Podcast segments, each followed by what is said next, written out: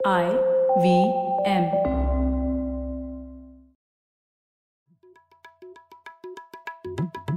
भाई हम हिंदुस्तानियों को बतियाना बड़ा पसंद है।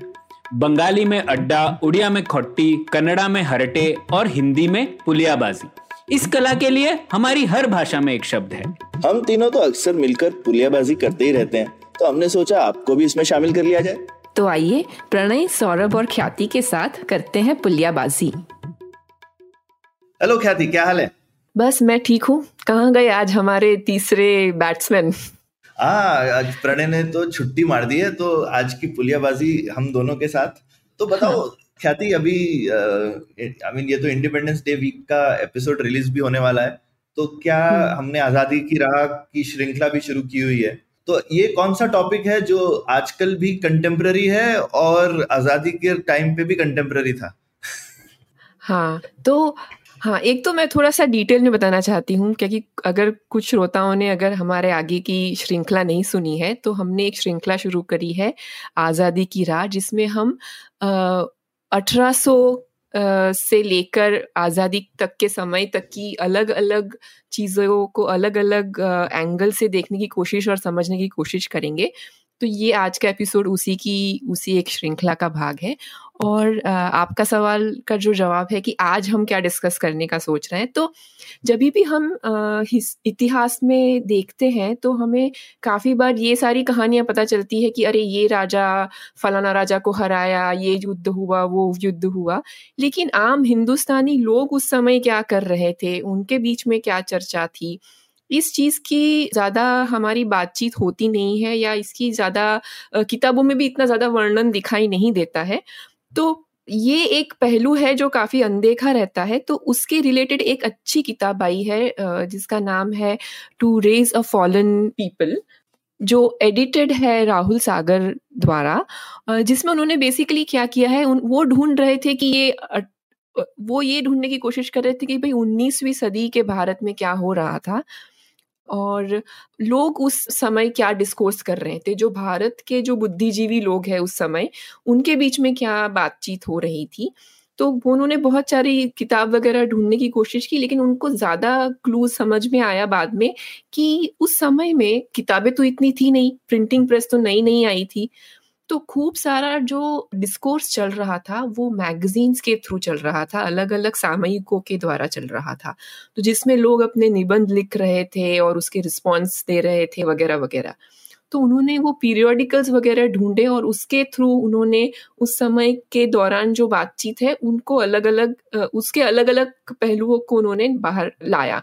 जैसे कि उन्होंने उसमें एजुकेशन के रिलेटेड लोग क्या सोच रहे हैं, उस पर निबंध है फ्री ट्रेड के बारे में भी निबंध है सात समुंदर पार जाना है तो उसको लेके क्या चर्चा हो रही है, क्योंकि वो भी एक टैबू माना जाना, जाता था उस जमाने में। तो ये सारी चीज़ों के ऊपर चर्चा है पर अब ये तो बहुत बहुत बड़ा विषय है और हम हर चीज़ तो नहीं कवर कर सकते हैं। तो आज हम क्यों ना हम किसी एक हिस्से पे ध्यान दें जो कि हो सकता है फ्री ट्रेड हाँ बिल्कुल और क्योंकि उस पर हम अभी भी आज भी चर्चा चलती रहती है और हमने पिछली पुलियाबाजी करी थी कि भाई स्वदेशी और आत्मनिर्भरता वगैरह का जो डिस्कोर्स चलता रहता है ड्यूटी किस कैसे कम ज़्यादा करनी चाहिए इम्पोर्ट ड्यूटी कितनी होनी चाहिए एक्सपोर्ट बैन किस चीज़ पर लगाना चाहिए? तो ये अभी भी एकदम सामायिक है। और हमने पाया वो निबंध पढ़ते हुए कि भाई 1870 में भी लोग उसी चीज़ के बारे में लिख रहे थे।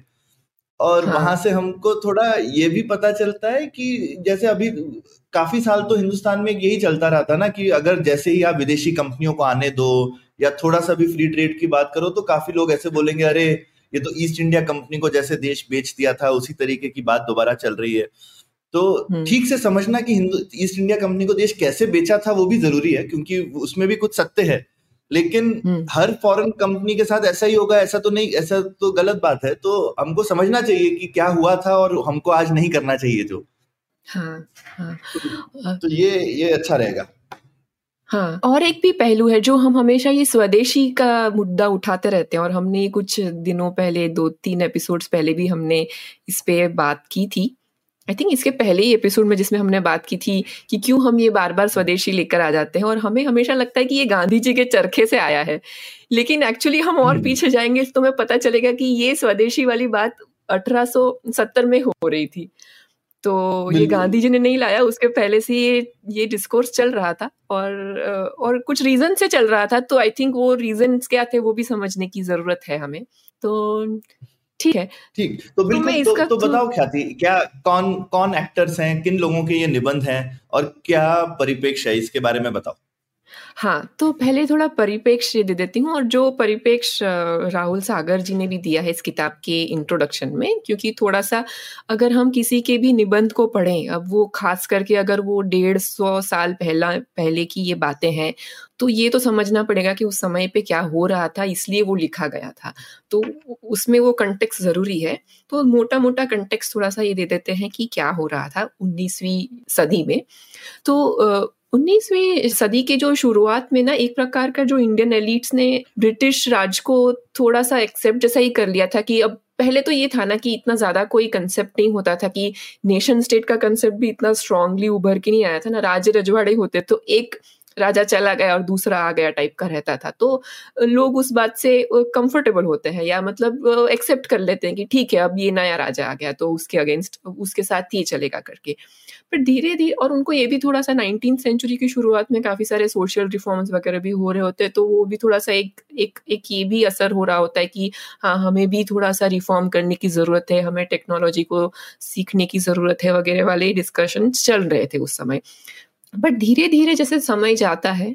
और एक चीज़ तो थी ना ख्याति कि अंग्रेज़ों का लॉ एंड ऑर्डर एडमिनिस्ट्रेशन काफ़ी हिंदुस्तानी राजाओं के कंपैरिजन में अच्छा था जो काफ़ी लोग हाँ. मानते हैं। इनफैक्ट हम लोगों ने जो एक अठारह का मेमोर डिस्कस किया था उस समय के विष्णु भट्ट ने जो लिखा था उसमें भी ये चीज़ का मेंशन था कि अंग्रेज़ों ने जहाँ जहाँ पर भी जाते थे तो लॉ एंड ऑर्डर काफ़ी इंप्रूवमेंट हो रही थी। तो एक इमीडिएट हाँ. इंप्रूवमेंट सबको दिखता है कि भाई एक लॉ एंड ऑर्डर तो इम्प्रूव हो रहा है उसके बाद दिक्कतें समझ में आती हैं कि इसके वजह से हमको क्या दिक्कतें भी हो रही हैं।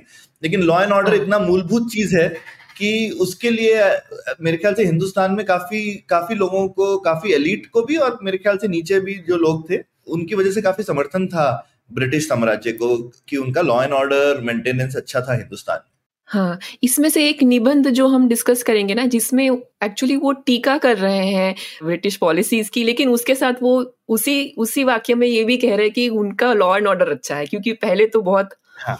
यू नो एक प्रकार का कांस्टेंट एक हाँ एक लूटफाट चलती रहती थी यहाँ से नहीं हुआ तो वहाँ से कहीं ना कोई ना कोई तो नया राजा आके कहीं से तो कुछ लूटफाट करके जाता रहता था तो वो उन्होंने थोड़ा नहीं, और राजाओं का नहीं हाँ और राजाओं का खुद का कंट्रोल भी एडमिनिस्ट्रेशन में बहुत अच्छा नहीं था। तो हाँ. कहीं पर लोकल डाकू डकैत ठगी ये सब बहुत था और उन सबको हम्म। थोड़ा जो ब्रिटिशर्स का एडमिनिस्ट्रेटिव सेटअप था वो कंपैरेटिवली उस टाइम का जो मिडिवियल सेटअप काफ़ी सारे रा, सब राजाओं का नहीं बोलना चाहिए क्योंकि हिंदुस्तान में इतने राजा थे कुछ अच्छे भी थे कुछ नहीं भी थे हम्म।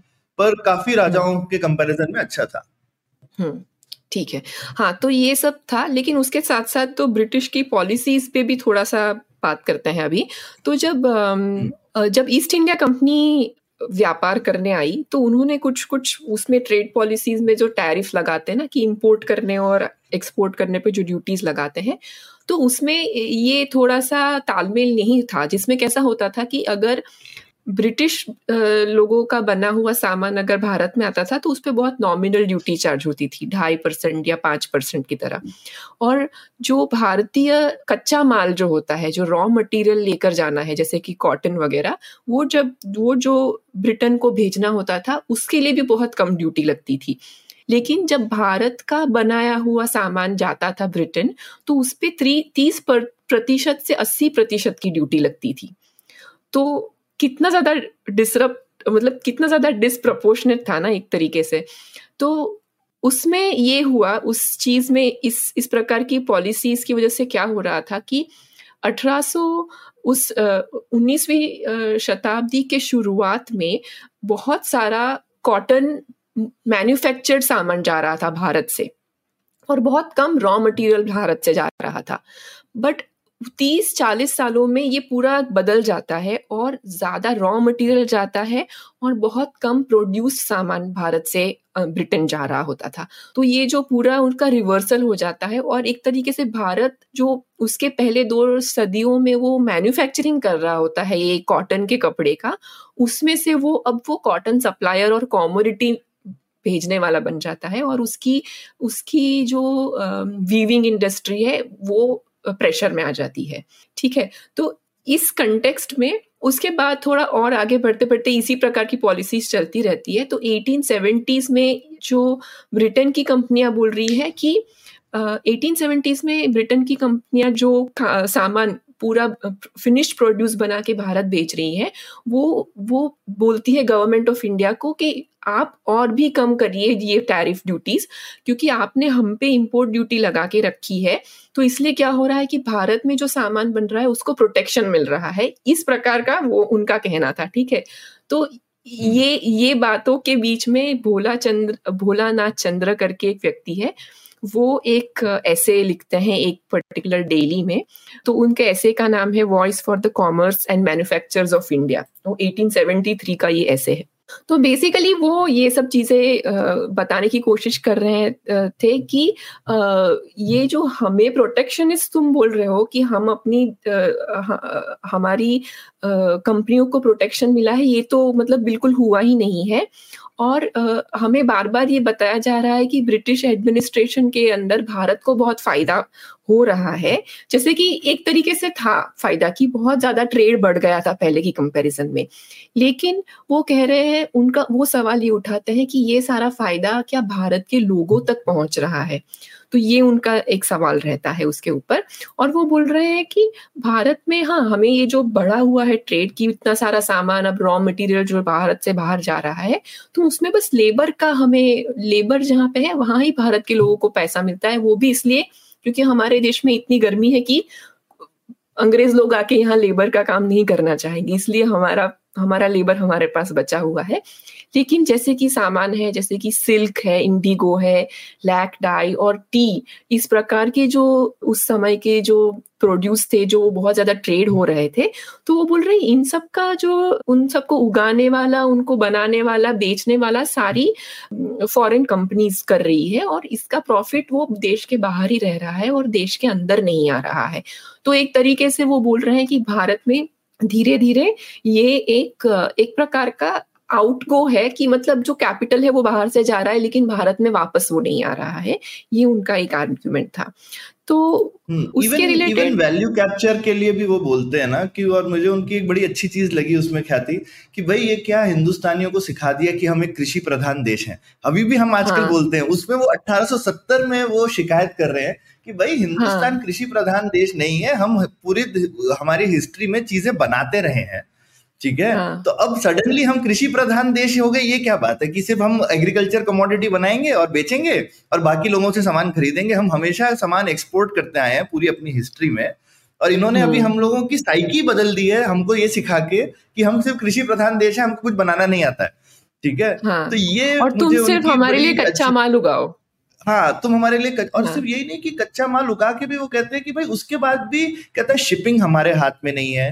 ट्रेडिंग हमारे हाँ. हाथ में नहीं है बैंकिंग हमारे हाथ में नहीं है तो उसमें इतनी सारी उन्होंने बहुत अच्छा क्रिटिक दिया है कि भाई पूरी वैल्यू चेन में ये सारे एक्टर्स हैं जो कि वैल्यू कैप्चर करते हैं बैंक्स हाँ। करेंगे जो लैंडिंग करेंगे ठीक है ट्रेडर्स करेगा शिपिंग करेगा कहता हम तो पोर्ट में सामान देते हैं कहता हमको एक्सपोर्ट का तो फ़ायदा ही नहीं मिलता जो हमारा कंजम्पशन है वो तो हम डोमेस्टिकली बेच करके भूल जाते हैं जो चीज़ एक्सपोर्ट हाँ. होती है उसका प्रॉफिट तो अंग्रेज़ ही ले जाते हैं अपने पास ठीक हाँ. है और और उनकी मुझे वो एक और शिकायत बड़ी अच्छी लगी कि ये एलिट हिंदुस्तानियों को भी उन्होंने बड़ा क्रिटिसाइज किया है कि भाई हाँ, हाँ। हमारे लोग जाकर के सिर्फ़ बैरिस्टर वेरिस्टर बनने चले जाते हैं यूके कोई जाके ये नहीं हाँ। सोचता कि मैं इंजीनियर कैसे बनूं टेक्सटाइल मशीनरी बनाना कैसे सीखूं माइनिंग का काम कैसे सीखूं यही सब अंग्रेज़ी हाँ, लोग करेंगे हमारे लोग हाँ, खुश हो जाते हैं हम जज बन गए हम आईसीएस ऑफिसर बन गए इसी सब हाँ। में खुश है हमारे सब लोग कलम चला करके हाँ, ये बहुत ही अच्छा मतलब वो बहुत अच्छा क्रिटिसिज्म वो दे रहे थे एक्चुअली तो उनकी कहानी वो आगे तो जाके स्वदेशी में बदल रही थी। लेकिन वो साइड में हाँ। ये सब चीज़ें भी बोल रहे हैं। ये ऐसे नहीं कह रहे कि हम एग्रीकल्चरिस्ट बन के बैठ जाओ। वो बोल रहे हैं भाई हम क्यों नहीं? और वो ये भी बोल रहे हैं कि हमारे देश में जो ये था ना कि ट्रेड को बहुत ज़्यादा अच्छी चीज़ नहीं मानी जाती थी उसके पहले ही एक प्रकार का ये था।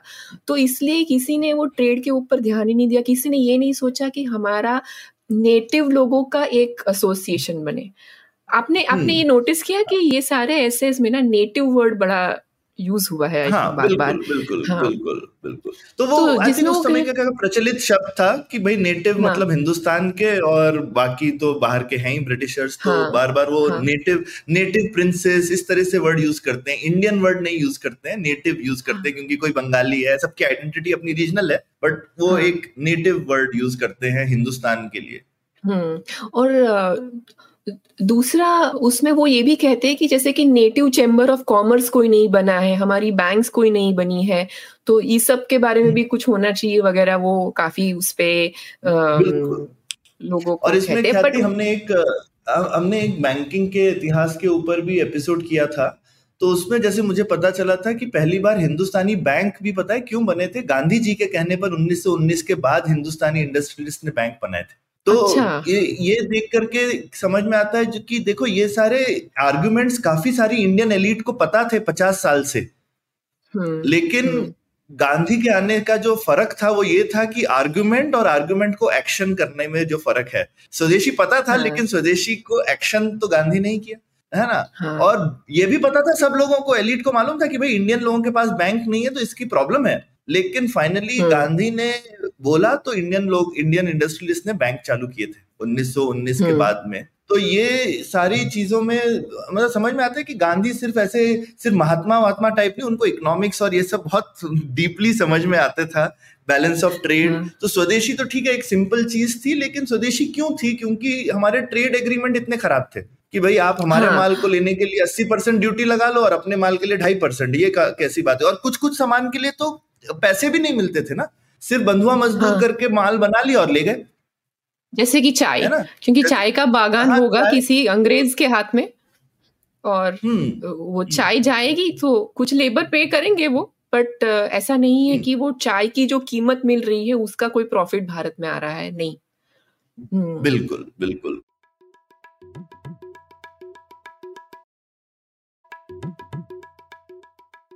सेम चीज़ नील के साथ भी थी। नील की खेती हाँ. के हाँ साथ भी सेम प्रॉब्लम थी तो वो भी वो भी मेरे ख्याल से आई मीन लोगों को समझ में आता था ये इकोनॉमिक्स काफ़ी अच्छी तरह से तो वो वो, वो आर्टिकल खेल के तो मतलब ऐसा थोड़ा जोश में आ गया मैं क्योंकि आजकल मैं मैन्युफैक्चरिंग में हूँ ना तो मेरे को लग रहा था वाह देखो ये सब और एकदम और एक क्या कहते हैं क्या हाँ ज़बरदस्त हाँ और एक डेटा पॉइंट वो कहते हैं कि हमारे लोग ना ये स्टैटिस्टिक्स इकट्ठा ही नहीं कर रहे हैं वो ये भी कहते हैं हम्म कि हम्म। भाई हमें पता तो चले कि हमारे साथ हो क्या रहा है लेकिन तुम में से किसी ने सोचा है क्या ये डेटा इकट्ठा करने के बारे में? तो बिल्कुल तो आज आज और भी उसमें हम काफ़ी अच्छे अच्छे और उसमें उसमें हाँ उसमें और काफ़ी अच्छे अच्छे नंबर है जैसे कि ये कि भाई अंग्रेज़ लोगों ने रेवेन्यू बहुत अच्छा बढ़ाया है तो मुगलों के साथ कंपेयर करते हैं कि भाई मुगल तीस करोड़ का करीब का लेते थे ये पचास करोड़ लेकिन उसके बाद सब आंकड़े हैं कि भाई पचास में से तुम पंद्रह पंद्रह से अट्ठारह करोड़ तो जो है वो होम ऑफ़िस ले जाता है सिर्फ़ आर्मी के आर्मी के नाम पे। और बाकी भी जो तुम सैलरीज देते हो सारे सीनियर ऑफिशियल तो अंग्रेज़ लोग हैं जिनको तुम दे देते हो।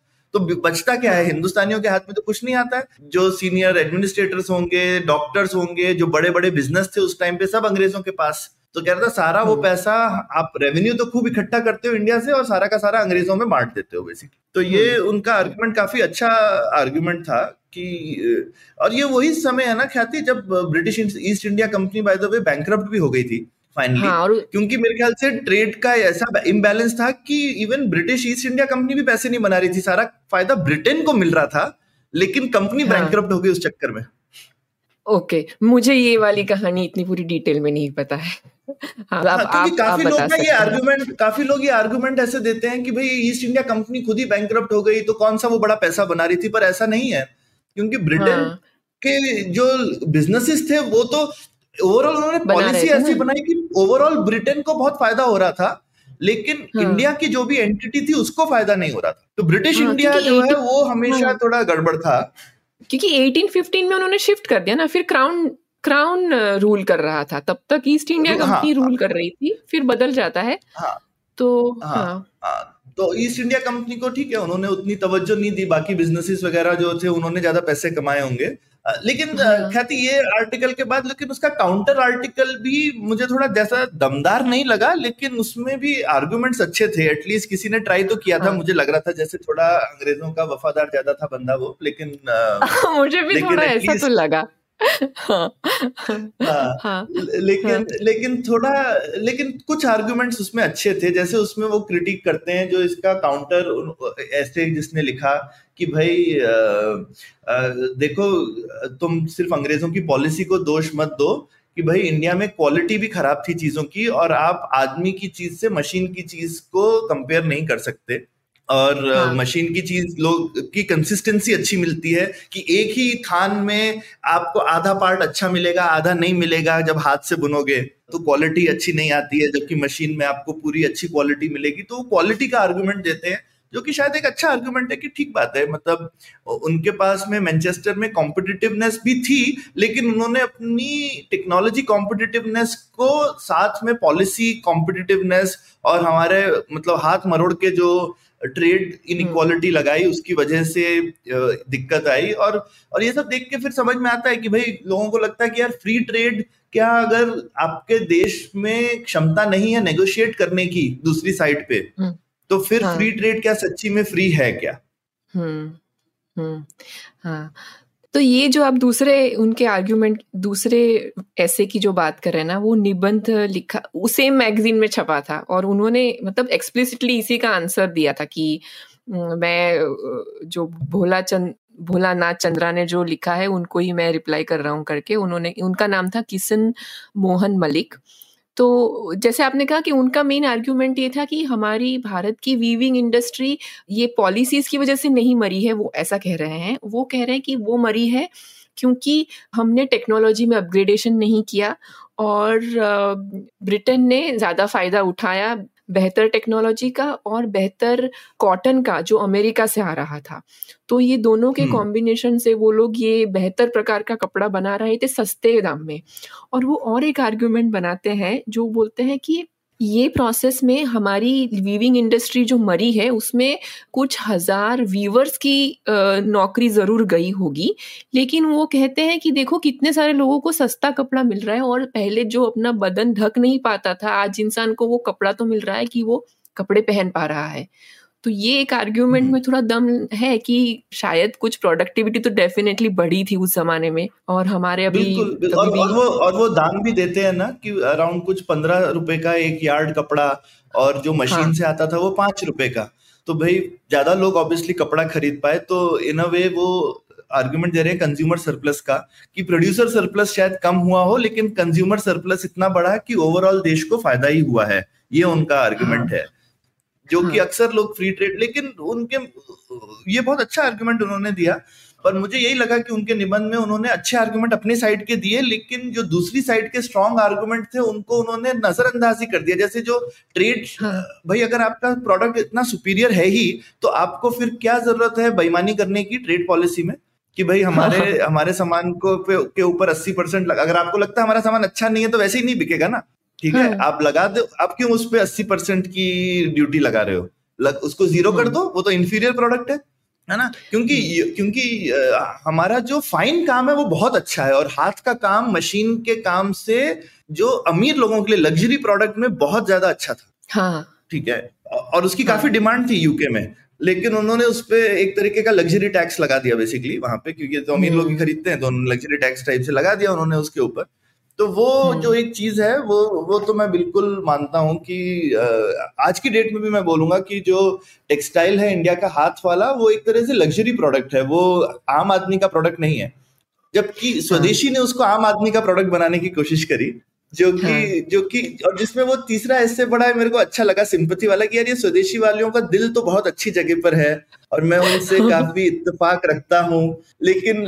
वो भी मानेंगे कि यार ये कोई तरीका तो नहीं है। मतलब लोग सिर्फ़ भाईचारे की वजह से सामान नहीं खरीदते फाइनली सामान में वैल्यू होनी चाहिए।